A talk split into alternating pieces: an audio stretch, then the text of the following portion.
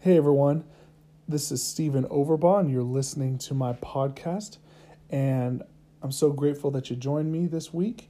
And we're going to get into the Word and continue on in what we've been talking about about counting it all joy in every single trial and test and storm that we face, and how to have victory in every single situation.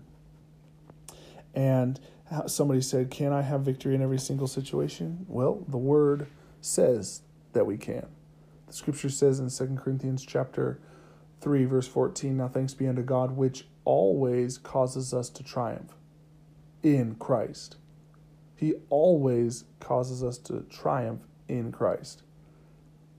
Well, when you came into Christ, when you were born again, became a child of God, victory was bestowed to you. Victory was given to you automatically, and you were caused or made to triumph in life, not just in the world to come, not just victory because we're going to heaven, but triumph and have victory in this life. To rule and reign in this life, like the scripture says in Romans chapter 5. And when you came into Christ, you came into a place of victory. When you were born again, you were born into victory. And thanks be to God, the scripture says. Paul said it there in the third chapter of Second Corinthians, which always causes us to triumph. We can have victory in every single situation. We can have, or we can triumph in every single situation in life. And we have been given the victory through our Lord Jesus Christ. Thanks be unto God, which gives us the victory through our Lord Jesus Christ. 1 Corinthians 15.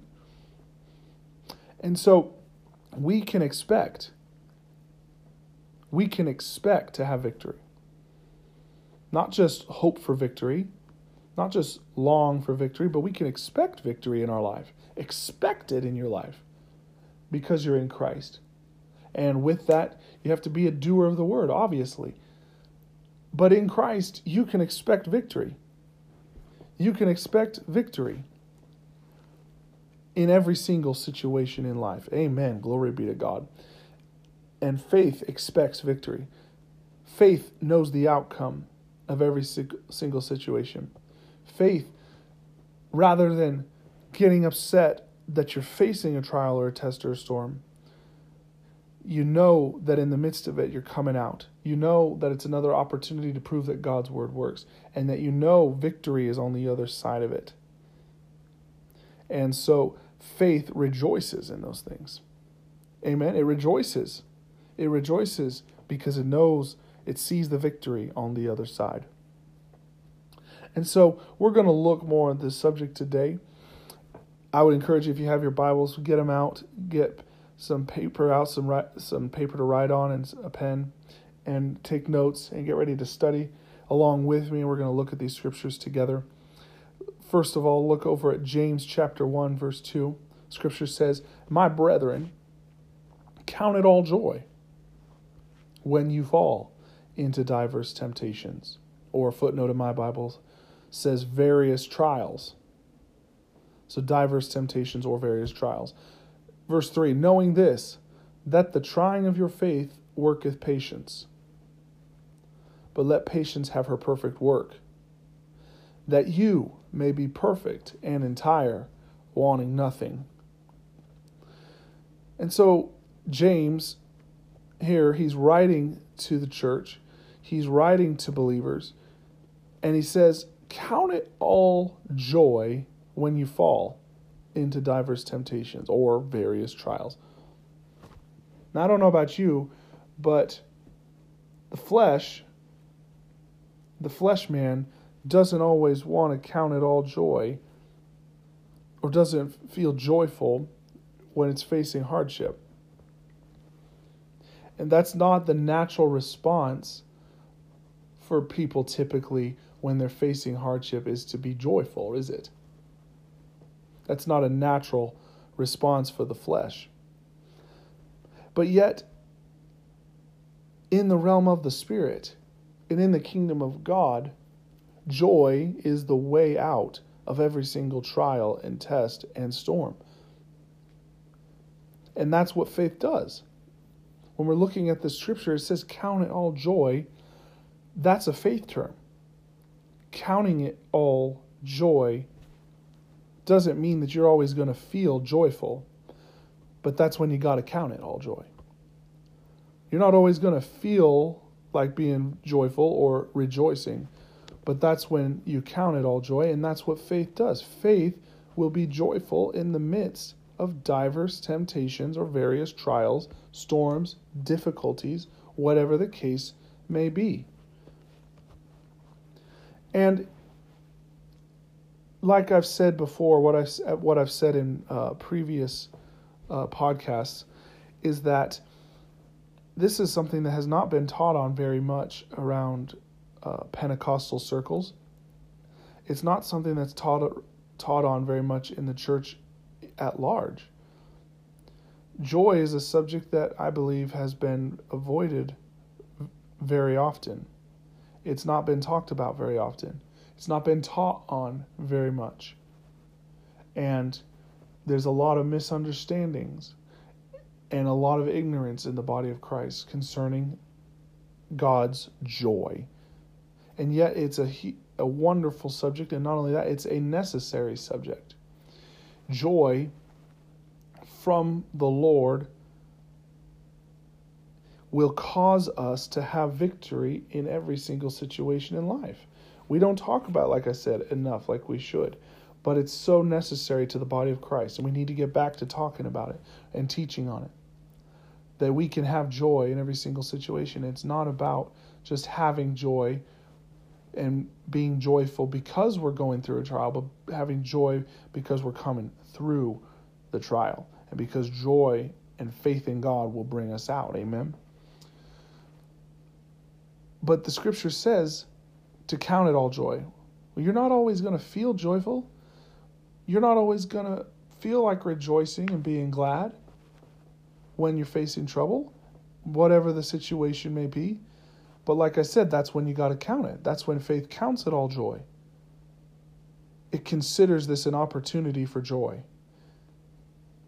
And, you know, like I said, it's not the natural response of the flesh to be joyful during during a difficult situation, during a hard time, right? Your flesh will want to take you down a road of anger and depression and worry. And if your mind is not renewed to the word of God, it'll side in with your flesh. You understand? And if you're not careful, if you're not con- if you're not in the word and if you're not meditating in the word and if you're not full of the word and full of the Holy Ghost like you should be, then when these things come against you, when a hard time comes against you, then you'll it'll be easier for you to veer off into defeat and into depression and into worry and into fear of, over the situation away from the Word of God and away from the victory that's been promised to you. But see, when you are staying in the Word and continuing in the Word and full of the Holy Ghost, and something comes against you, because remember, the scripture said here, when you fall. So it comes to everybody. The storms of life come to everybody. Temptations come to everybody. We're all going to face temptations and trials come to everybody. But when you when they come, that's if you're so full of the Holy Ghost and full of the Word and you're in the Word, then it'll be easier for you to go in the direction of heaven. It'll be easier to follow after that. You you have a response in faith, and it's the response of joy. And like I said, joy will bring you out of every single circumstance, test, and storm. And like it's not being happy because you're facing a trial. Because nobody's happy when they're facing a trial. Obviously, we're not denying that the trial or the temptation or the test is a hard place. We face hard places from time to time. Jesus never guaranteed that because you're born again that you're never going to face those things. No, actually, in the scripture, John 6 uh, 33, he said, These things I write unto you that you may have peace, or say unto you that you may have peace. In the world, you'll have tribulation. but be of good cheer, I have overcome the world. He said, In the world you will have tribulation.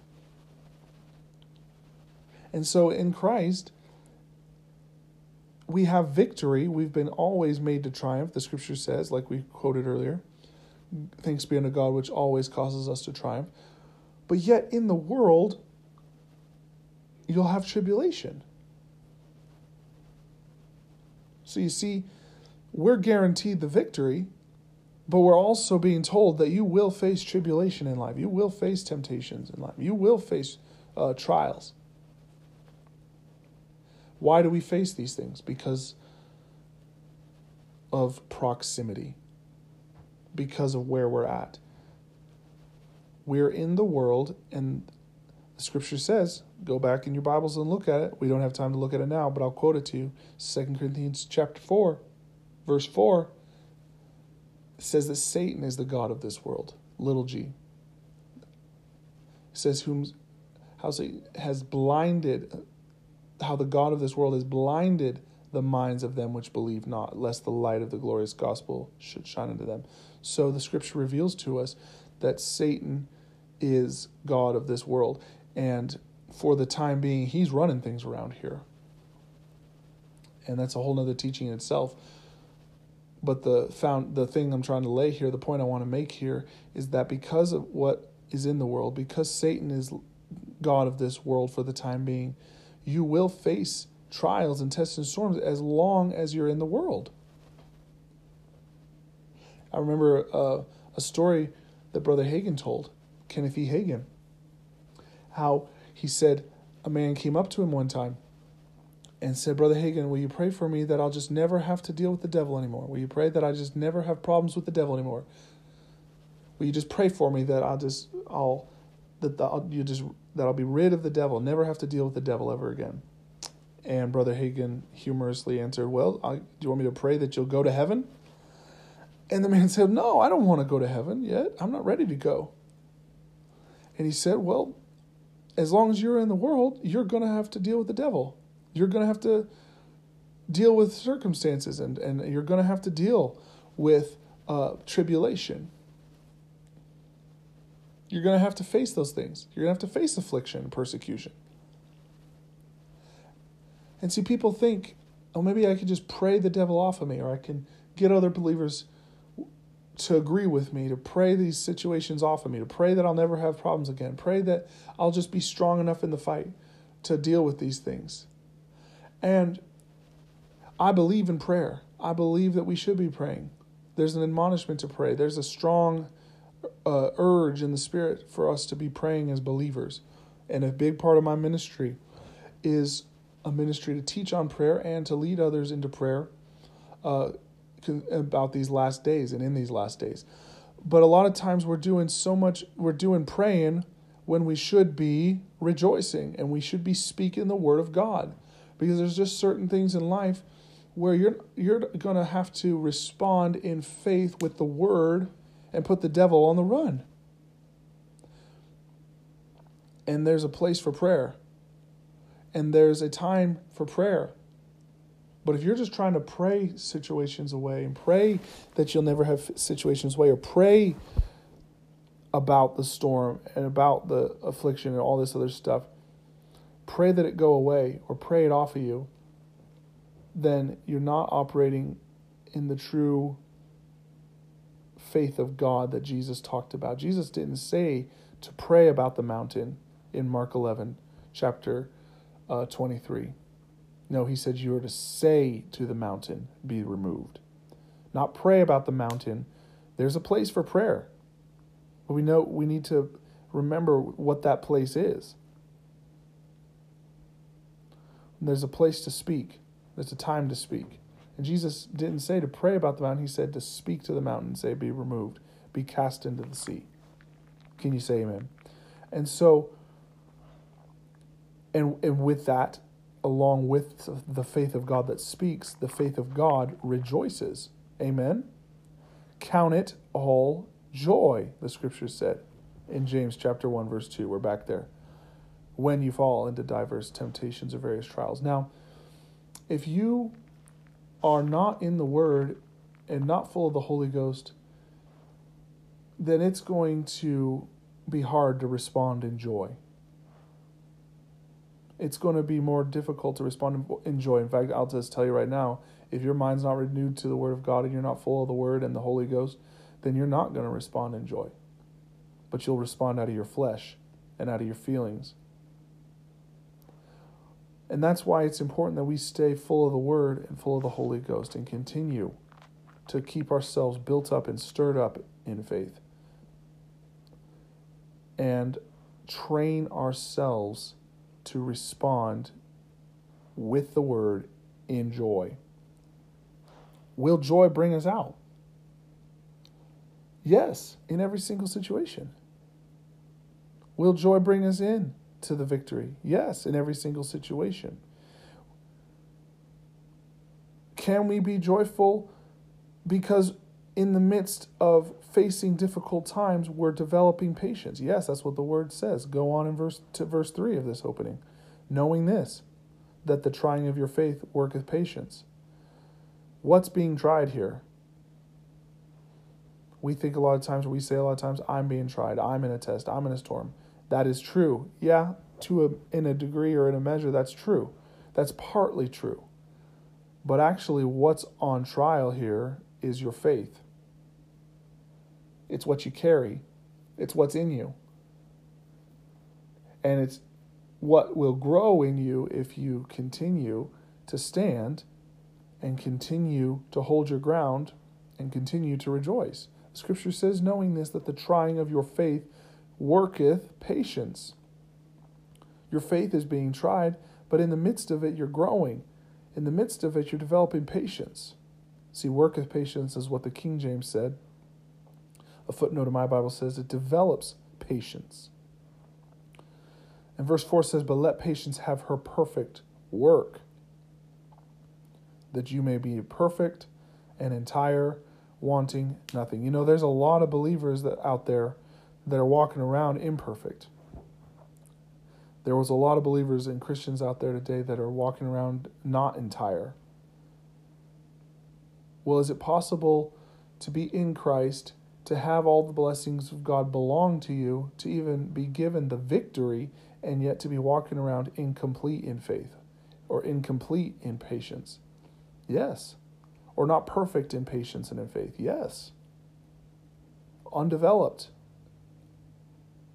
untried, and not strong in their faith.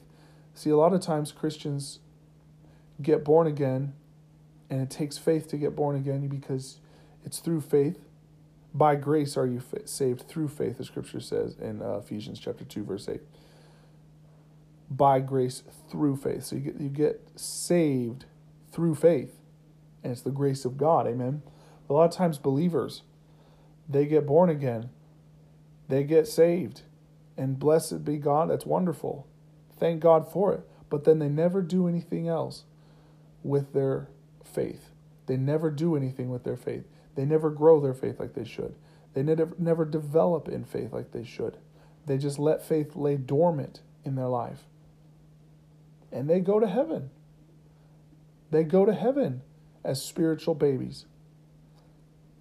And what happens is because believers don't develop in faith and don't develop in patience and don't uh, grow in the Word of God and come up to a place of knowledge and revelation of what the Lord's done for them, they get pushed around and beat around by the enemy all through their life. And a lot of times, believers, Christians, are so ignorant of the Word, they don't even know that there is an enemy out there or that the enemy is even doing that to them. A lot of times people blame God for things that he's not doing.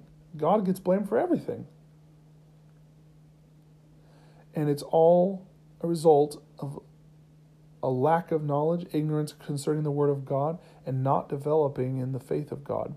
You know, there's a lot of uh, church leaders, so called church leaders, and pastors today, so called pastors, that I've been hearing about and seeing lately that are renouncing their faith and they're denying their faith and they're and they're um, getting up in front of their congregations and saying that they're no longer following after the Lord anymore. And you know, this is happening. I'm not just talking about one or two isolated cases. I'm talking about this is going on. This is a real problem now.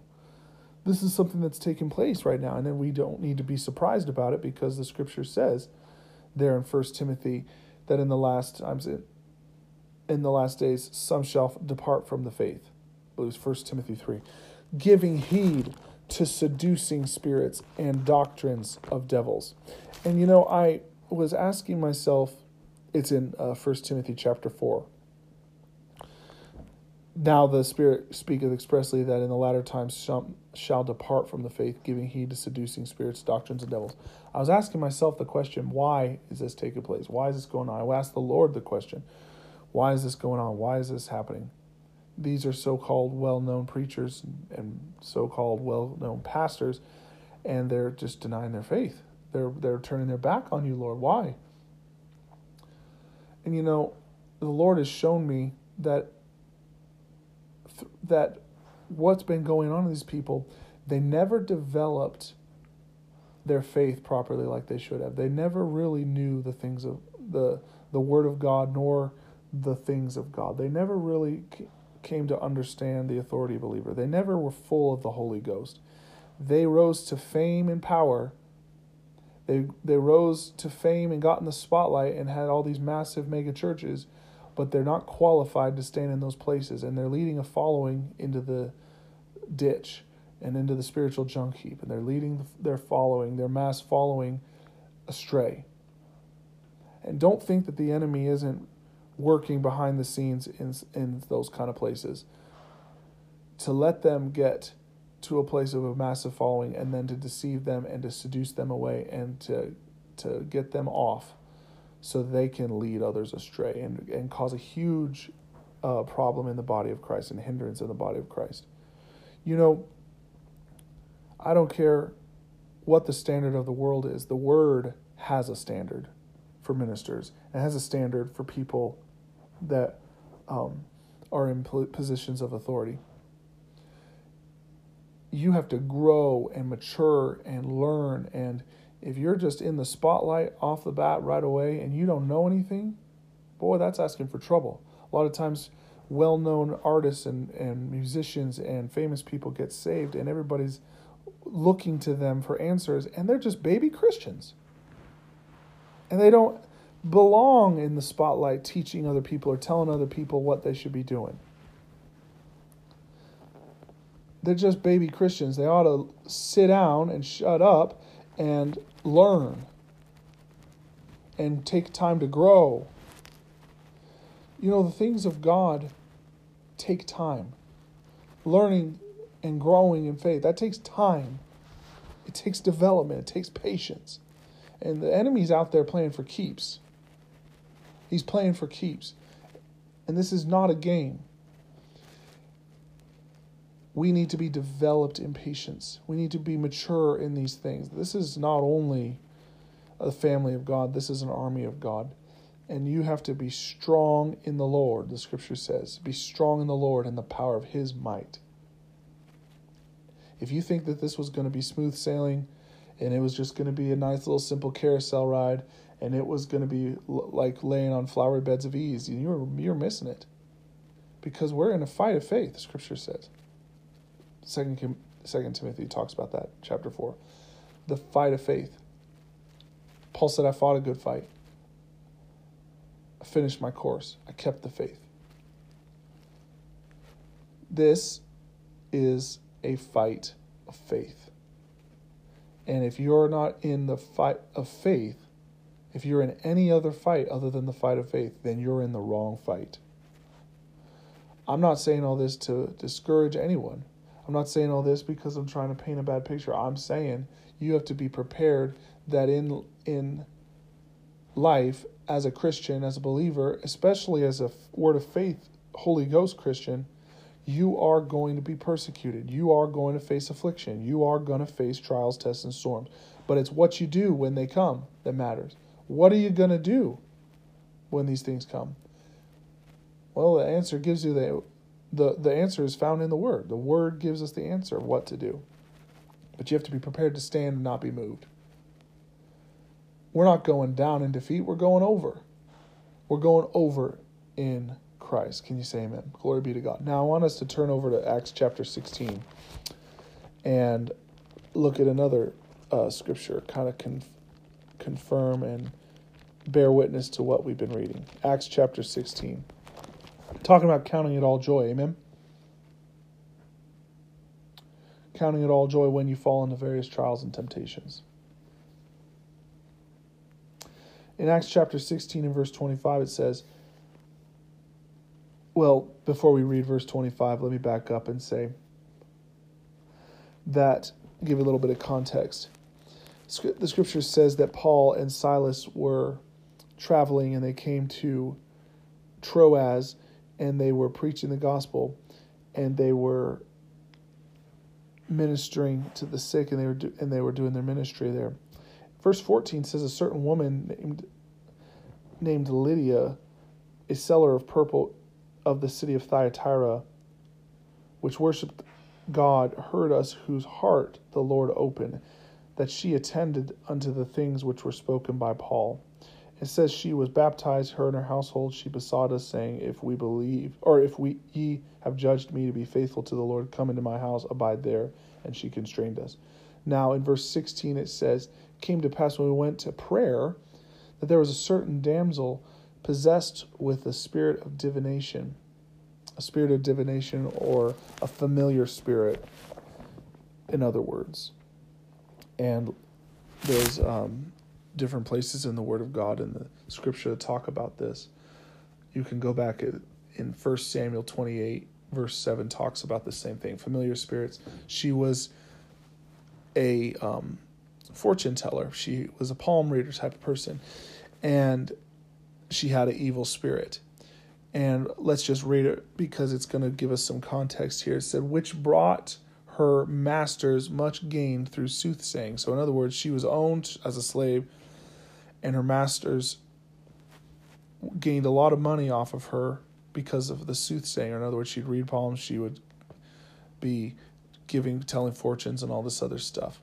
Now, verse 17 says, The same followed Paul and us, and cried, saying, These men are servants of the Most High God, which show unto us the way of salvation. So she's got an evil spirit. She's yielded to evil spirit, and she's following around Paul and, and uh, those were, that were with him, harassing them. And what she was saying, though it may look right, was coming from the wrong spirit. You see that? And in verse 18 it says, "In this did she many days." Notice that many days. But Paul, being grieved, turned and said to the spirit, notice, addressed the spirit that was possessing the woman, the damsel, I command thee in the name of Jesus Christ to come out of her. And he came out the same hour. And when her masters, verse 19, saw that the hope of their gains was gone, they caught Paul and Silas, drew them into the marketplace unto the rulers, brought them into the magistrates, saying, These men, are, being Jews, do exceedingly trouble our city you can go on and read it. That for sake of time, we're not going to. But basically, these guys got them thrown in in jail. They stirred up the whole city and got Paul and Silas thrown in jail, and they were thrown not only into jail, but they were thrown into inner prison, and they were beaten with many stripes. The Scripture says they were beaten and thrown into the inner prison, and their feet and their hands were put into stocks. And so now we get to verse 25. And it says here, and at midnight, after all this has gone on, Paul and Silas prayed and sang praises unto God, and the prisoners heard them. Now I want you to notice something. Here we got Paul and Silas.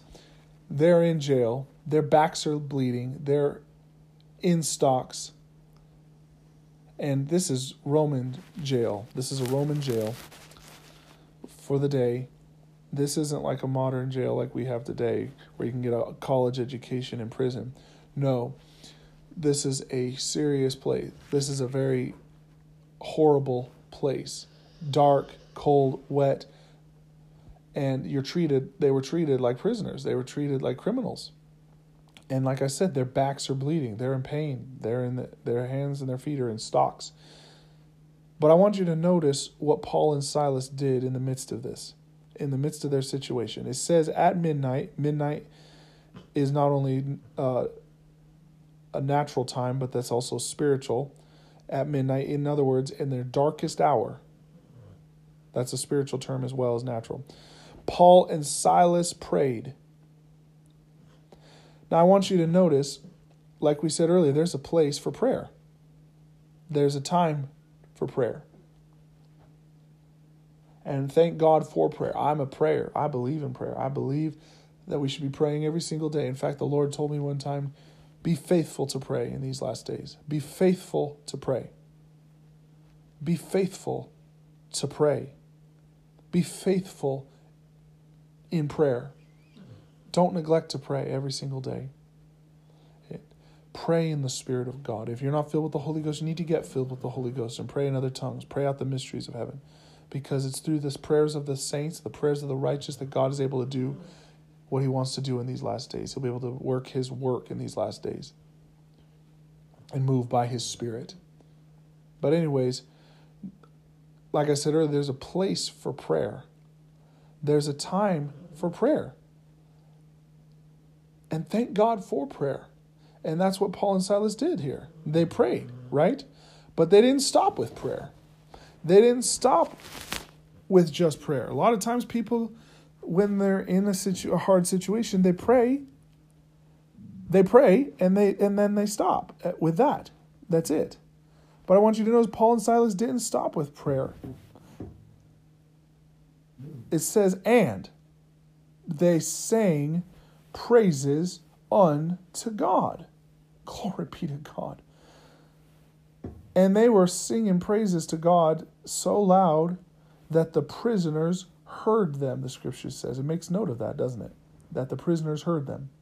So they didn't just stop with prayer, they prayed and sang praises to God. Like I said so many times, believers and Christians, they do a lot of praying, but not enough singing praises unto God. They pr- do a lot of praying. They do, they're they're strong in the prayer side of things, but they're weak on the joy side of things.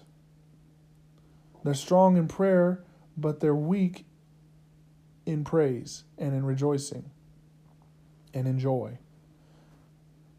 But how many know you got to have both? The scripture talks about it. And we're talking about count it all joy, right? When you fall into diverse temptations. The prisoners heard them, and I want you to notice the results, the outcome. It says, And suddenly there was a great earthquake, so that the foundations of the prison were shaken, and immediately all the doors were open, not just Paul and Silas's doors, but all the doors were open, and everyone's bands were loosed. Glory be to God. The foundation of the prisons was shaken, the doors were opened, and their bands were loosed. Glory be to God. What happened?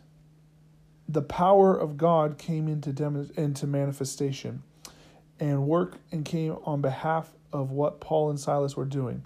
Did they complain and gripe and and get mad at God and get upset about what had happened. They're here doing the will of God. They're doing what the Lord has called them to do, and then they're thrown in jail for doing the right thing. For doing the will of God. Sometimes people think that they must be doing something wrong or that they're out of the will of God because they're facing a trial or a storm, or they think that if people go through trials and tests and storms, they're not in the will of God. And that's not so. Because if that were the case, then Jesus missed it, and Paul missed it, and Peter missed it, and all the prophets missed it, and men and women of God throughout the Word of God have missed it. But that's not the case. No, because you will face trials, tests, and storms in the word, in the plan of God, won't you? You'll face trials, tests, and storms for doing the right thing. Don't be deceived about this. Don't be surprised that you're hated by the world. Don't be surprised that you're facing affliction and persecution. Don't don't be surprised. If they hated Christ, the scripture said they'll hate you. But the scripture but the scripture shows us that even though Paul and Silas were in this dire situation, they prayed and they sang praises unto God. Now, what are they singing praises unto God for? Obviously, this is not a good situation. Obviously, they're in pain. Obviously, they're in inner prison. And yet, in the midst of all this, they're singing praise. What are they praising God about? Well, this is the response of faith. This is the response that faith has. And when you get so full of faith and so full of the Holy Ghost, the Holy Ghost will prompt you to rejoice and praise God in this hard situation, in the test, in the trial. Can you say amen? Glory be to God. Why are they praising God? Why are they praising God? Because in the natural, it doesn't look like they have anything to praise Him for. And that's what so many people are looking at. They think, well, I don't have a reason to praise God, so I'm not going to praise Him. I'm going through a hard time, so I'm going to. I don't have a reason to praise Him. But that's not it. Why are we praising God? Because praising God, counting it all joy, rejoicing in the Lord is the response of faith. And it's the response that the Holy Ghost will inspire in you that will bring you through to victory every single time. That will the the Holy Ghost will prompt you to rejoice. Remember that we've said it before the kingdom of God is not righteous or is not meat and drink, but it's righteousness and peace and joy in the Holy Ghost. Glory be to God. Glory be to God. And there's a place of rejoicing. There's a place of joy that we can get into, a realm, a depth of joy that every believer ought to get into, a depth in the Spirit that will lead us into greater joy, a depth in the Holy Ghost that will lead us into greater joy. And I'll tell you what, and I speak from experience, that when you start rejoicing in the Lord and yielding to the Holy Ghost and the promptings of the Spirit of God, joy in the Holy Ghost, that it will bring breakthrough in your life. It will cause those suddenlies to take place in your life. And that's exactly what happened right here. Paul and Silas prayed. But I'm going to emphasize this to you again. They didn't stop with prayer, they didn't just pray. A lot of times, can I can I just give you this, this little side journey here? Sometimes the side journeys help us as much as the main line. A lot of times people in the and believers, especially faith believers, word of faith Christians, they overemphasize one particular thing. They're overemphasizing one particular thing. They're strong in one area. They get strong, really strong in one area. They get really strong in prayer, and that's the part that they emphasize. And they overemphasize it without also emphasizing other parts in the scripture, other um, aspects in the in the scripture, other parts to the word of God. A lot of times word people emphasize the word and they cling to the word and they promote the word and that's right and good but they're doing it and they overemphasize it and they never yield to the spirit. They have only word in other words. They only have the word and they never yield to the holy ghost they never have the move of the spirit they never have the manifestation of the spirit in their midst you see what i'm saying here a lot of times believers will overemphasize one thing, like prayer. They overemphasize prayer without the rejoicing. A lot I've seen believers that overemphasize the word and not the spirit, and or and not have the spirit along with it. I've seen believers that overemphasize the spirit and not have the word to balance them out. And see, it's important that you don't overemphasize one thing or have only one part. Don't be strong in just one area of the Word of God or one area in the things of God, but have a balance and be strong in all areas. Be strong in all areas in the in the things of God. God wants us to be strong in all. A lot of times believers get strong in in um intercession, but they never supplicate. They never supplicate for the body of Christ. Sometimes they don't even know what supplication is, which is praying for the church. And all they ever do is pray for the lost. All they ever do is pray about one particular thing. All they're ever doing is praying along a certain line instead of praying and being led by the Spirit of God to pray in the way that He would have them to pray. So, you're, are you listening?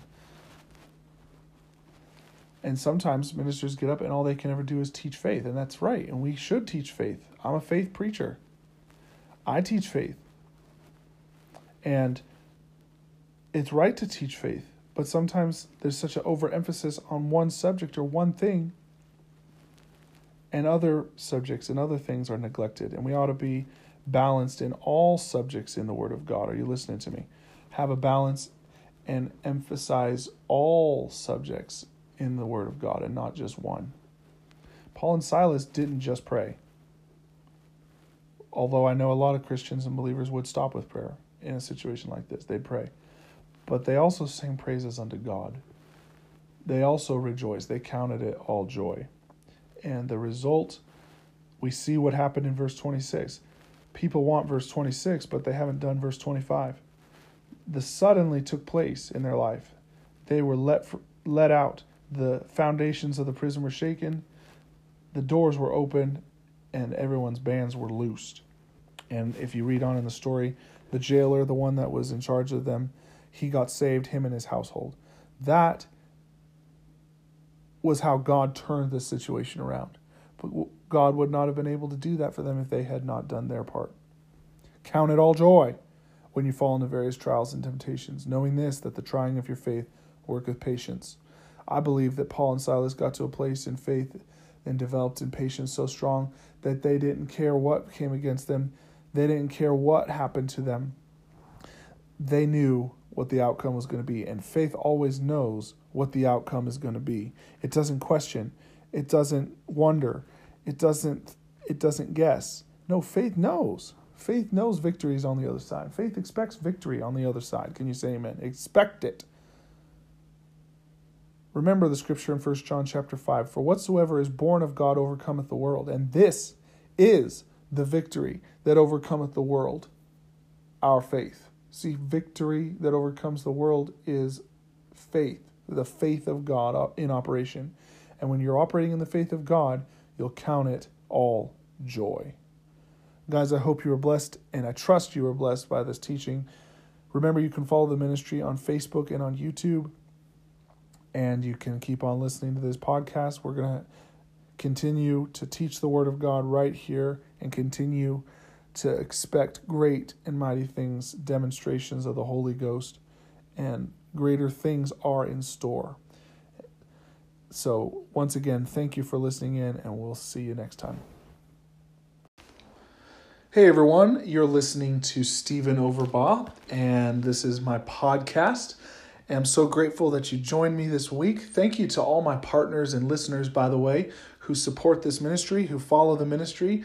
Thank you for your uh, financial seed and for your prayers and for joining with me in faith as we do the work of the Lord, as we continue to uh, fulfill the mandate that He's called us to do. It, and it just is an honor to me to to teach the Word of God and to to do what I do and I'm just so grateful that the Lord has called me and chosen me for this. And thank God for his purpose in these last days. Amen. Thank God for his work that's being done in these last days, his call upon the lives of every single believer, his anointings, his grace upon us all to do what he's called us to do. You know, I get excited when I talk about the anointing, about the Holy Ghost, and about the, the move of the Spirit and the work of the Lord because you know this is this is the last the last few moments in time before the church is caught away before Jesus Christ comes back for us to receive us unto himself. And there's a great and mighty move of God that's going to take place to usher in and bring in the harvest. And we all need to be in our place. We all need to be right in the perfect will of God ready to do exactly what He's called us to do, in stride, in pace, in step with what He is wanting us to do and what He has called us to do. Amen. We don't need to be behind God, but we need to be right with Him. Not ahead of God, not behind Him, but right where He wants us to be, right where He's placed us, the church that He, he placed us in, the ministry that he placed us in, the the work that he placed us in. We all need to be getting down on on our knees and seeking God for what he wants us to do. Amen. And you know, the prayer of consecration is a prayer that we ought to be praying all of our lives. Every single day of our lives, Father, not my will, but thy will be done. Not what I want, but what you want. Not my plans, but your plans and your purpose. And you know, when we pray that way, those are Holy Ghost prayers. Those are prayers that the Holy Ghost can take hold with and he begins to move on. And when you pray that way, the Lord will begin to move on your life. He'll begin to speak to you and show you what he wants you to do. He's not withholding. No, he's revealing in these last days. He's revealing his plan and his purpose to us. Glory be to God. But you know, when we get into these podcasts, when we talk about the things of God, when we look at the Word and we teach the Word of God here on these podcasts, you need to come with an expectancy that I'm going to receive what God has for me today, just like as if I was in a service or a special meeting of some kind. And to really hunger and thirst for the things of God is what's going to cause you to grow spiritually when you have a hunger, when you have a, a desire for Him. You know, Jesus said, They that hunger and thirst for righteousness shall be filled. And he also said, and this is in Matthew chapter uh, 5 and chapter 6, he said that they, the blessed are the pure in heart, for they shall see God. They shall see God. And so God is looking for hungry people. God is looking for people who desire him, who want what he wants. And, you know, there is such a call and a, a mandate and a a directive from the head of the church to be praying in these last days.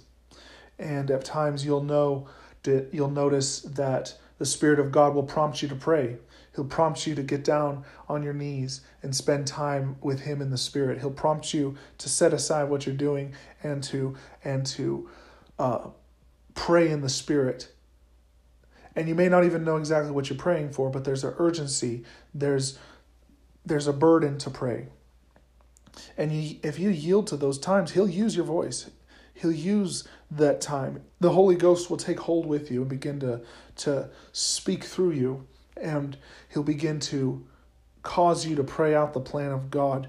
And it's not just for your own life personally, it's not even only just for your family, but it's for the work of the Lord, for the, the mandate of heaven, it's for the kingdom of God it's for the harvest, it's for the the overall plan of God in these last days. And you know, there are different types of prayer. There are different types of uh, praying that the scripture talks about. That scripture actually talks about nine different types of prayer in the New Testament. But there'll be times when you're interceding for the lost or when you are supplicating for the church. And there's a difference between the two. A lot of times, church people will say that they're interceding and they say, We're, we're having intercessory prayer. Or let's get together, let's have inter- intercessory prayer. And then they begin to pray for the church, they begin to pray for believers, they begin to pray for all kinds of stuff. Well, really, in all reality, according to the scripture, intercessory prayer is one type of prayer and it has to do with praying for the lost. And actually, the scripture says more about praying for believers and supplicating for believers than it ever does about intercessory prayer. There's more scriptures that make mention of supplication in the New Testament than there are those that make mention of intercession. But a lot of times we get these terms mixed up and we say intercessory prayer when really what people are doing is they're really supplicating. Remember what Paul said in Ephesians chapter 6 and verse 19. He said, Praying always with all prayer and supplication in the Spirit, and watching thereunto with all perseverance and supplication for all saints. So notice in the Spirit, why don't we turn over there to today? If you have your Bibles, you can look at it. But in Ephesians chapter 6 and verse 19, just like we said, the Paul, the Apostle Paul gives some direction on how to pray, doesn't he? Ephesians chapter 6, verse 18, actually. Ephesians chapter 6, verse 18 praying always with all prayer and supplication in the Spirit, and watching thereunto with all perseverance and supplication for all saints. Well, notice notice what's he's the context of what he's saying here. Who are we praying for? He said for the saints, didn't he? But notice when it comes to praying for the saints, he talks about supplication, not intercession. See, a lot of times people think, and like I said earlier, they think that intercession covers it all. But really, intercession is only a part of it. It's part of how we should pray. It's only a, a, a small piece of the whole overall picture or the whole pie of prayer, so to speak. Intercession is a part of it, and it's a major a major part of it. But when we're talking about praying for the saints, we're actually supplicating or bringing supplication unto the Lord in the Spirit. And Paul said, praying always with all prayer and supplication in the Spirit.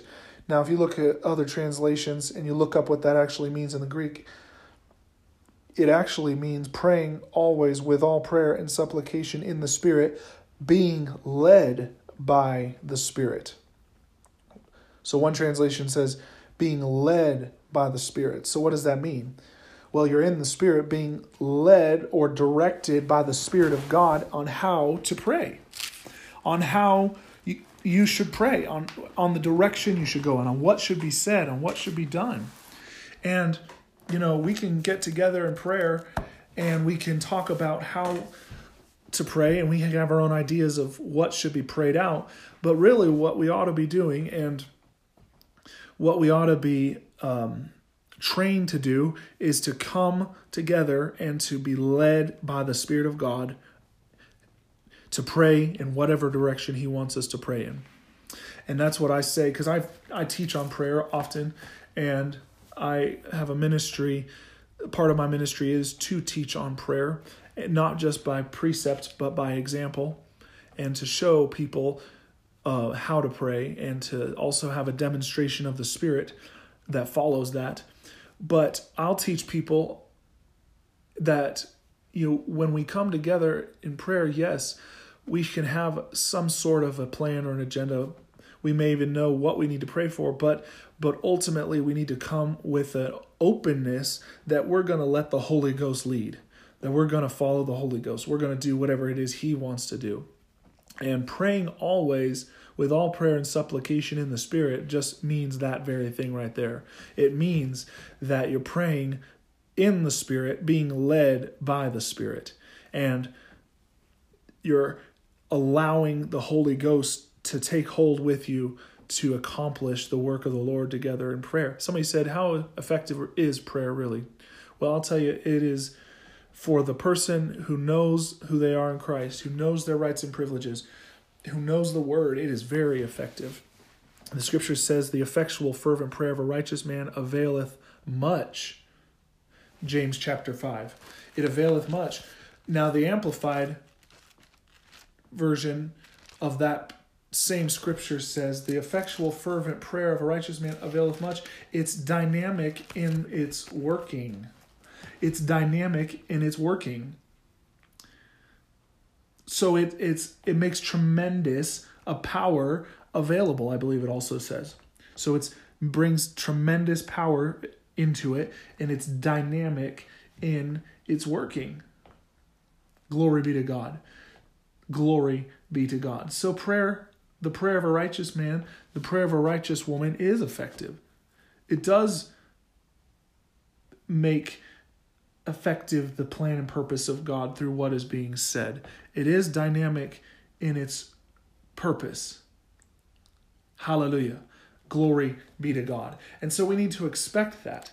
We need to expect that when we pray in the Spirit, when we pray, that we know that God is listening, that the Lord is listening, that He's His ears are open to our prayers, and that He's not only listening to us, but He's using our prayers to accomplish what needs to be done in the earth in these last days. Glory be to God. And if you're looking for that scripture, it's in James chapter 5, uh, verse 16. The effectual, fervent prayer of a righteous man availeth much. And like I said, the Amplified Translation says it makes tremendous power available and it's dynamic and it's working. And so, should we be praying? Yes. Should we be praying every single day?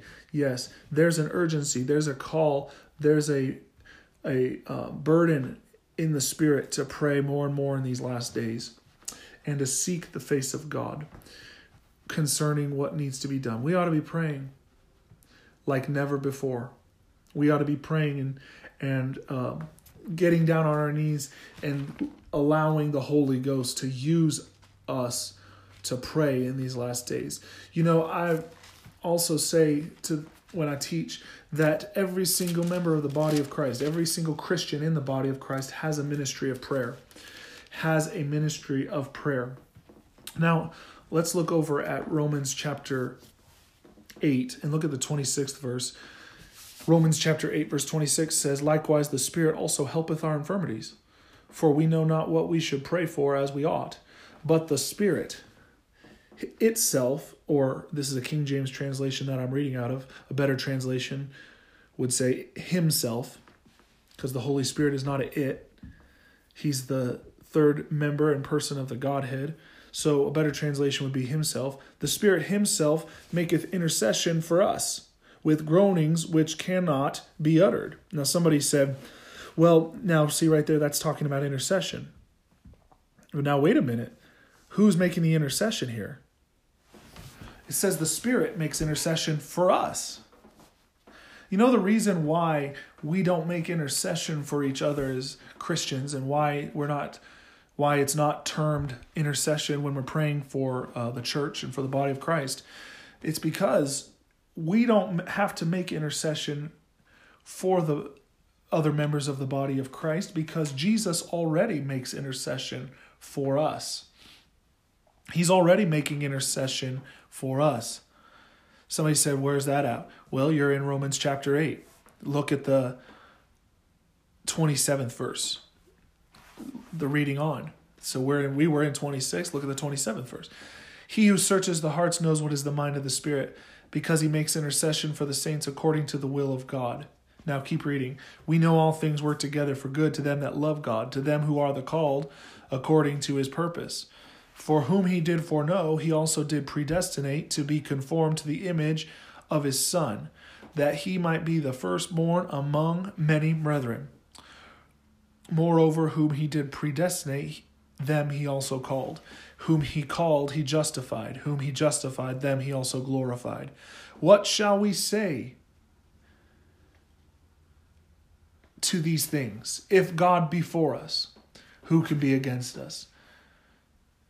He that spared not his own son, but delivered him up for us all, how shall he not with us with him also freely give us all things? Verse 33 Who shall lay anything against the charge of God's elect? It is God that justifieth.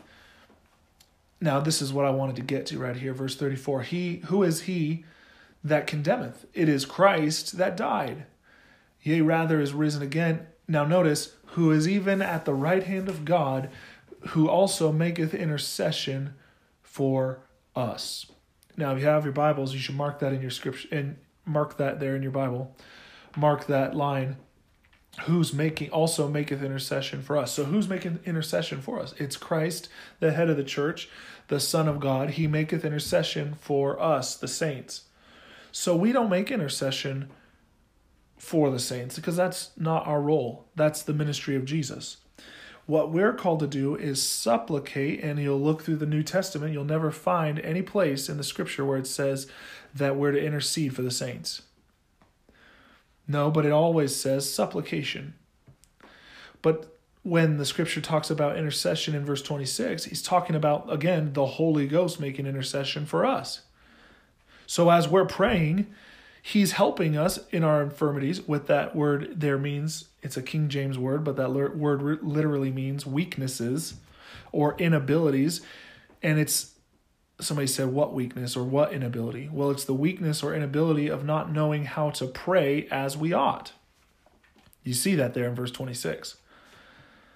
So the help the Spirit also helpeth our infirmities, or our weaknesses, for we know not what to pray for as we ought. But the Spirit Himself maketh intercession for us with groanings which cannot be uttered. And then it goes on, talking about the perfect will of God and how we pray according to that. But see, the point I want to make here is that when we're supplicating, the Holy Ghost takes hold with us and He helps us pray. And you know, I just don't know how Christians can do without the Holy Ghost. Because a major part of being filled with the Spirit, with the evidence of speaking with other tongues, is that immediately you're giving you're given a prayer language that helps you pray beyond your own understanding you're immediately given a prayer language that helps you pray beyond your own wisdom, your own knowledge, your own understanding. And, you know, like I said earlier, the church has been given a ministry to pray, but so many in the church are praying according to their own understanding, or they're praying according to what they know, what they think, what they have figured out, what they can see. Well, there's so much out there, friend, that you can't see. And there's so much out there that you don't know, but the Holy Ghost knows, and He'll help you pray along the right kind of line, the right kind and the way you should be praying. The, he'll help you pray in a powerful way to cause the plan of God to be accomplished in the earth and in people's lives. Glory be to God. And, you know, it just takes this is one major reason why people should be filled with the Holy Ghost. And the Lord gave me a directive and a mandate to teach the people of God, to teach believers in the local church and Christians about the Holy Ghost and his work in and through their life. See, the moment you get filled with the Holy Ghost, you're filled with power and you're given a ministry. Do you remember what Jesus said in, chap- in Acts chapter 1 verse 8? He said, "You shall receive power after that, the Holy Ghost is come upon you, and you shall be witnesses unto me. Glory be to God. You shall be witnesses unto me. Well, I want you to notice that the scripture talks about power to be a witness. Jesus said that there's a power that's made available to you to cause you to be a witness. So many people try to be a witness for Christ without power but there should be a power that accompanies your witness. There should be power that comes along to enable you to be a greater witness for Christ. And being filled with the Holy Ghost will cause you to be a greater witness for Christ. You shall receive power. Now, that scripture there, the word power there, if you look it up in the Greek, and I'm not a Greek scholar by any means, but I do have a Greek concordance and I've studied out the words and and thank God we can get the a meaning of different words from time to time when we need them. And the scripture there says for the word power that the word literally means dunamis or a word that we would recognize in today's culture is dynamite. And so the scripture is likening the word there, it's likened to dynamite power, explosive power from the Holy Ghost. So when Jesus said, You shall receive power after that the Holy Ghost has come upon you, it was talking about this dynamite, dunamis power that comes upon you. And it's so wonderful and it's so effective, it's so powerful that it causes you to be a witness for Christ. And you know, it's like the example that Peter gave us when Peter walked the earth and when they were in the Garden of Gethsemane, Jesus was about to go to the cross and they came to arrest Jesus. Jesus warned Peter, he said, Before the cock crows three times, you're going to deny me thrice or three times. Well, Peter said, Obviously, that's not going to happen. But later on, it came to pass. They, they said, Surely Peter is among them. He was with them. He was with Christ. He's one of the disciples. And he denied Christ three times and and then what Jesus prophesied, what Jesus told him would happen, happened. The word of wisdom was operating there, and so Peter went out and wept sorely. The scripture says. But I want you to notice that in Acts 2 4, they all got filled with the Holy Ghost, including Peter. And it was Peter who got up on the day of Pentecost and preached the message and 3,000 people got saved, born again, and came into the church that day. So was the same man, the man who before denied Christ and was ashamed and was afraid, later on stood up and boldly declared the work of the Lord, the word of the Lord. Well, what made the difference in his life? What made the difference? He got filled with something. He got filled with power. He got filled with the Holy Ghost. And that's exactly what Jesus said. You shall receive power after that the Holy Ghost has come upon you. Now, why is this so important? Evidently, it's so it was so important that Jesus told the disciples to wait for this gift. I always say it this way Jesus is the gift to the world, but the Holy Ghost is the gift to the church.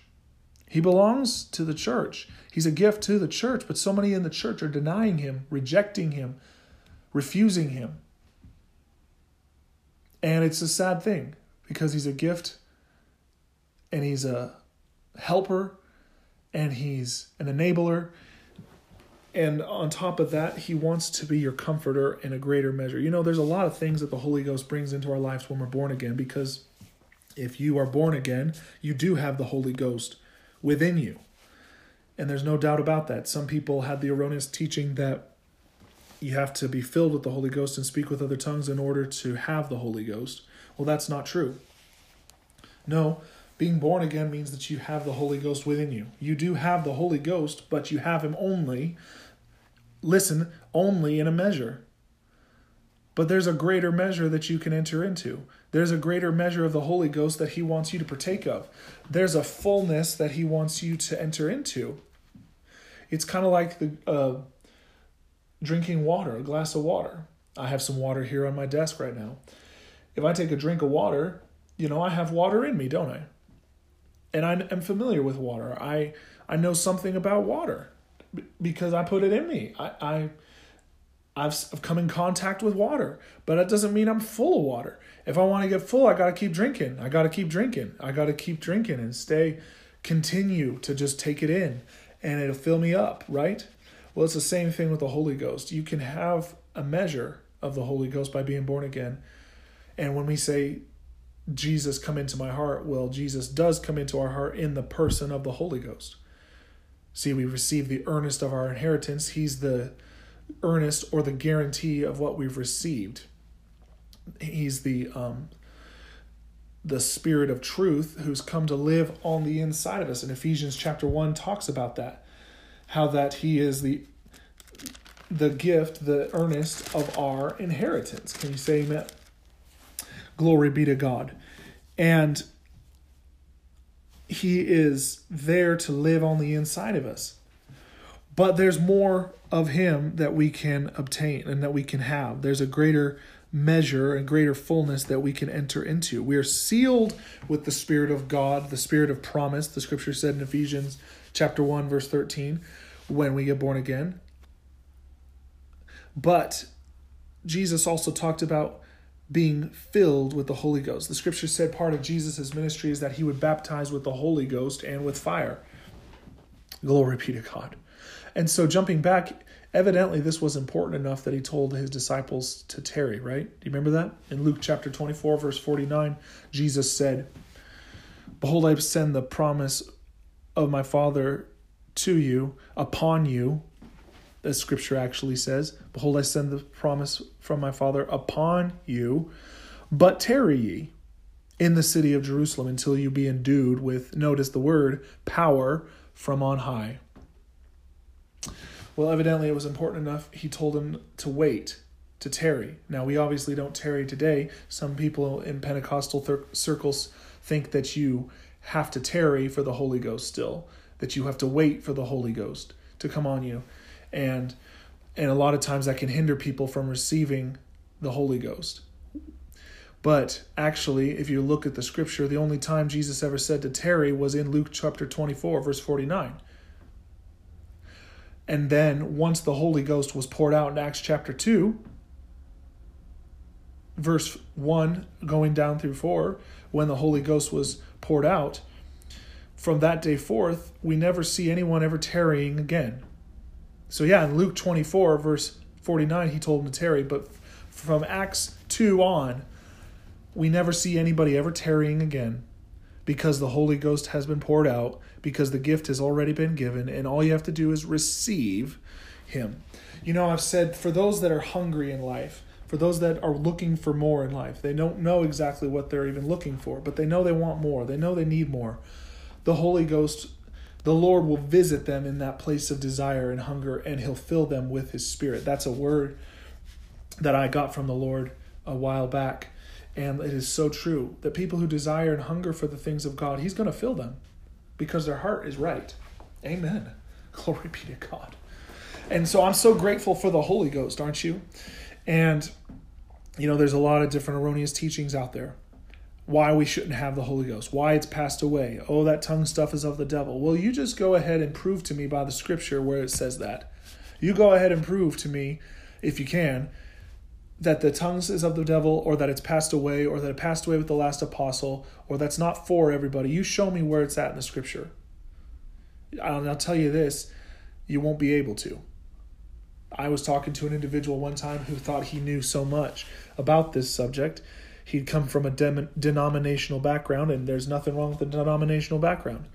We're in the body of Christ, but don't let your religious roots your roots if you're from the south like i'm from oklahoma but don't let your religious roots don't let your um, what you've been taught and what you've um, been uh, familiar with hinder you from receiving the word of god and from receiving revelation from the word of god don't let your background your religious background keep you from receiving what god has for you because God wants to show you more. God wants to reveal more to you. And a lot of times when people say they know the word, and when they're confident that they they know the word they can be surprised because the holy ghost will begin to reveal more to them and show them things like they've never seen it before the lord jesus will begin to reveal himself you know the scripture said in ephesians chapter 1 in verse uh, 16 talks about the prayers that paul was praying for the church he said i cease not to give thanks for you making mention of you in my prayers that the god of our lord jesus christ the father of glory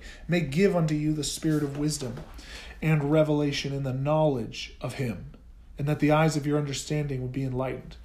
See, there's the spirit of wisdom and revelation in the knowledge of Him or the knowledge of Christ. And there's more. There's more to know, there's more to see. And so don't act like you know it all. Be open to receive more. Be open to receive. Ha ha ha. Glory be to God.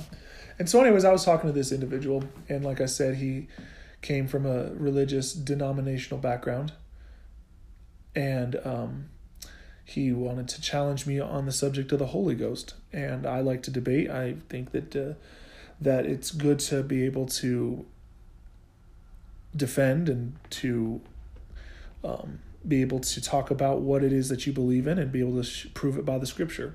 And so we were talking, and he was trying to pull out scriptures, isolated scriptures here and there, trying to prove his point, saying that the Holy Ghost wasn't for everybody, saying that that it was uh, wasn't something that everybody could receive. And he tried to use the scripture in First corinthians chapter 12 that's such an old uh, tactic i like to say about how paul said do all speak with tongues do all interpret and obviously he was talking about um, other gifts and stuff and saying are all prophets are all teachers are all workers of miracles have all the gift of prophecy do all speak with tongues do all interpret well in that context of what paul was saying he no, the answer is no. Not everyone can do that. But what Paul was talking about was a public ministry of speaking with tongues and then bringing the ter- interpretation. You see, a lot of times where people miss it is they think that that scripture there applies to everyone that can everyone, and that determines some can receive the Holy Ghost and some can't. But actually, what people miss is that there are two sides to tongues. There's more than one operation of tongues. There is being filled with the Holy Ghost and your private prayer language unto God because remember the scripture says in 1 Corinthians chapter 14 verse 1 follow after love desire spiritual gifts and that you may prophesy. Didn't he say that? But rather that you may prophesy. Verse 2 says, For he that speaketh in an unknown tongue speaketh not unto men, but unto God. for no man understandeth him. Howbeit in the spirit he speaketh mysteries. So, what Paul was showing us there, there is a prayer language unto God.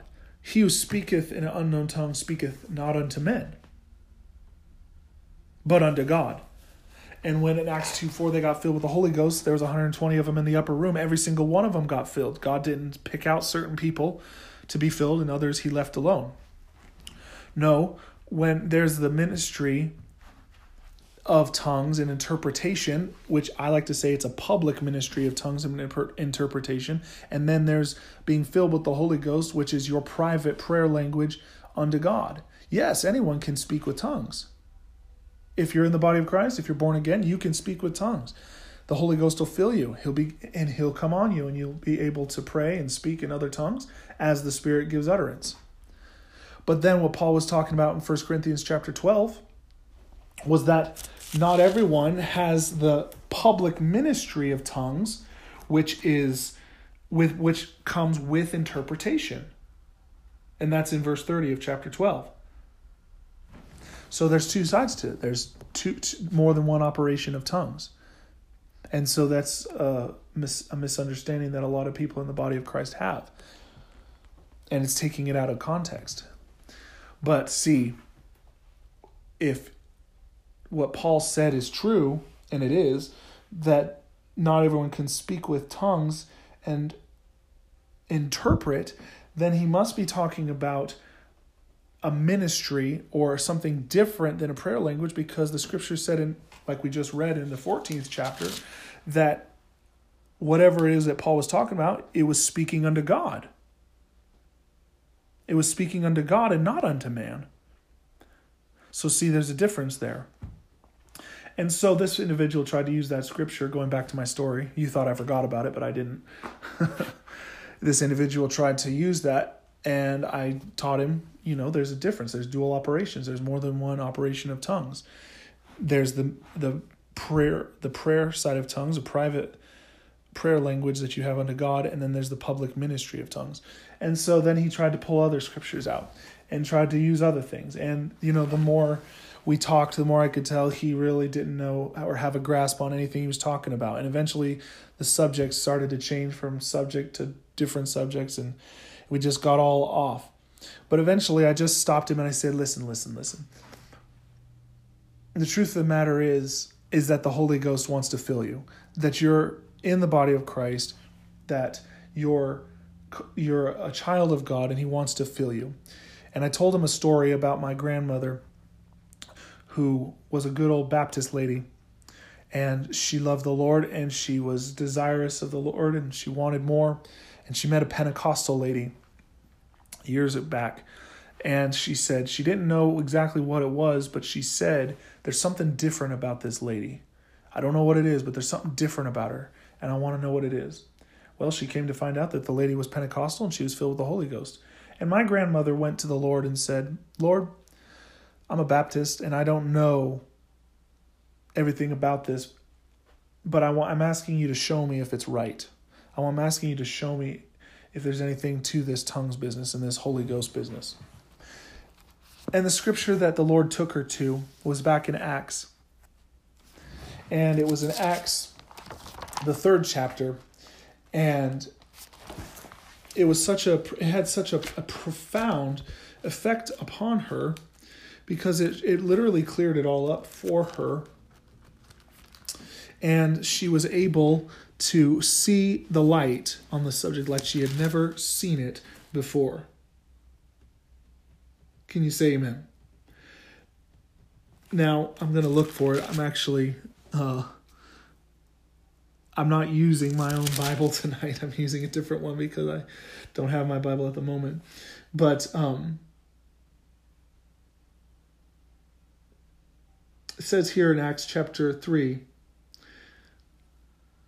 starting in the 18th verse, it says, But those things which God before had showed by the mouth of all his prophets, that Christ should suffer, he hath also so fulfilled. Repent ye, therefore, be converted, that your sins may be blotted out, when the times of refreshing shall come in the presence of the Lord.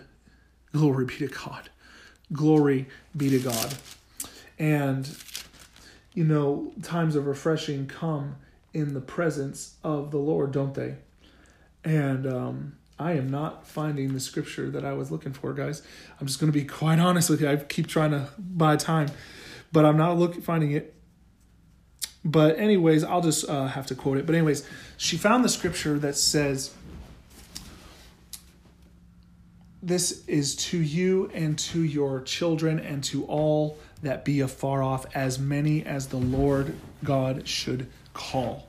What was and the scripture was talking about the Holy Ghost and how it was a gift to those there that were listening to the message that day that Peter was preaching, and it was to the, their children and to all that be afar off, as many as the Lord shall call. Well, that scripture literally opened my grandmother's eyes, and she saw it like she never saw it before. She was able to see that the Holy Ghost was for her it belonged to her, and she was filled with the Holy Ghost. And I told this story to the young man, and you know, because he was born again and because he is a child of God, I could just see desire in his eyes after that. I could just see the Lord working on him right there. Because, see, when you give the word, it's hard to fight the word, it's anointed, it's powerful. And when the Holy Ghost begins to work on that word, he begins to teach through that word and begins to reveal uh, the word and the scripture to people, it's hard to fight that. And the guy really, I could see the desire in him for more. And so we were able to help him. We were able to minister to him. And he was able to see things like he never saw before. But so many people are fighting this, guys. They're fighting something that, that really is not right. They're fighting for something when they when they could just receive the gift, the wonderful things of God the wonderful work of God that He has for him in these last days. And you know, we have a ministry, and we need to step into our ministry. And the way we step into it, the enablement of the Holy Ghost, the powerful, wonderful things that the Holy Ghost can do for us to cause us to be effective and to cause us to uh, be fulfilled in life and to do what we're called to do. And so, you know, the ministry of the believer, I'm not talking about fivefold ministry gifts now fivefold ministry gifts are actually sent to the body of Christ. For the perfecting of the saints, Paul said in Ephesians chapter 8, verse, or I'm sorry, Ephesians chapter 4, verse 8 and 9. For the perfecting of the saints, for the work of the ministry, for the edifying of the body of Christ. That's why they were given. He gave gifts unto men, the scriptures said in Acts chapter, or I'm sorry, in Ephesians chapter 4, verse 8. And verse 11 said he gave some apostles, some prophets, and some evangelists, and some pastors, and some teachers. Verse uh, 12 for the perfecting of the saints, the work of the ministry, the edifying of the body of Christ. So the ministry gifts are sent primarily to the body, but the ministry that's on the body, the body of Christ, has a ministry, doesn't it? They have a ministry. And their ministry is uh, talked about in different places in the scripture, and so many people don't even know about it talks about it in uh, Mark chapter 16, verse 15. Jesus said, Go into all the world, preach the gospel to every living creature. He that believeth and is baptized shall be saved. He that believeth not shall be damned or condemned. And these signs shall follow them that believe. In my name, Jesus said, they shall cast out devils. They shall speak with new tongues. They shall take up serpents. If they drink any deadly thing, it will not hurt them. Notice, they shall lay hands on the sick, they shall recover. Well, that's a ministry that's been given to the body of Christ. I wasn't talking about fivefold ministry gifts. They have a healing ministry, they have a ministry to cast out devils, they have a ministry to, to pray for people to receive the Holy Ghost. And, you know, the scripture says in verse 20 of that same opening that they went out preaching the word and the Lord working with them, confirming the word with signs following.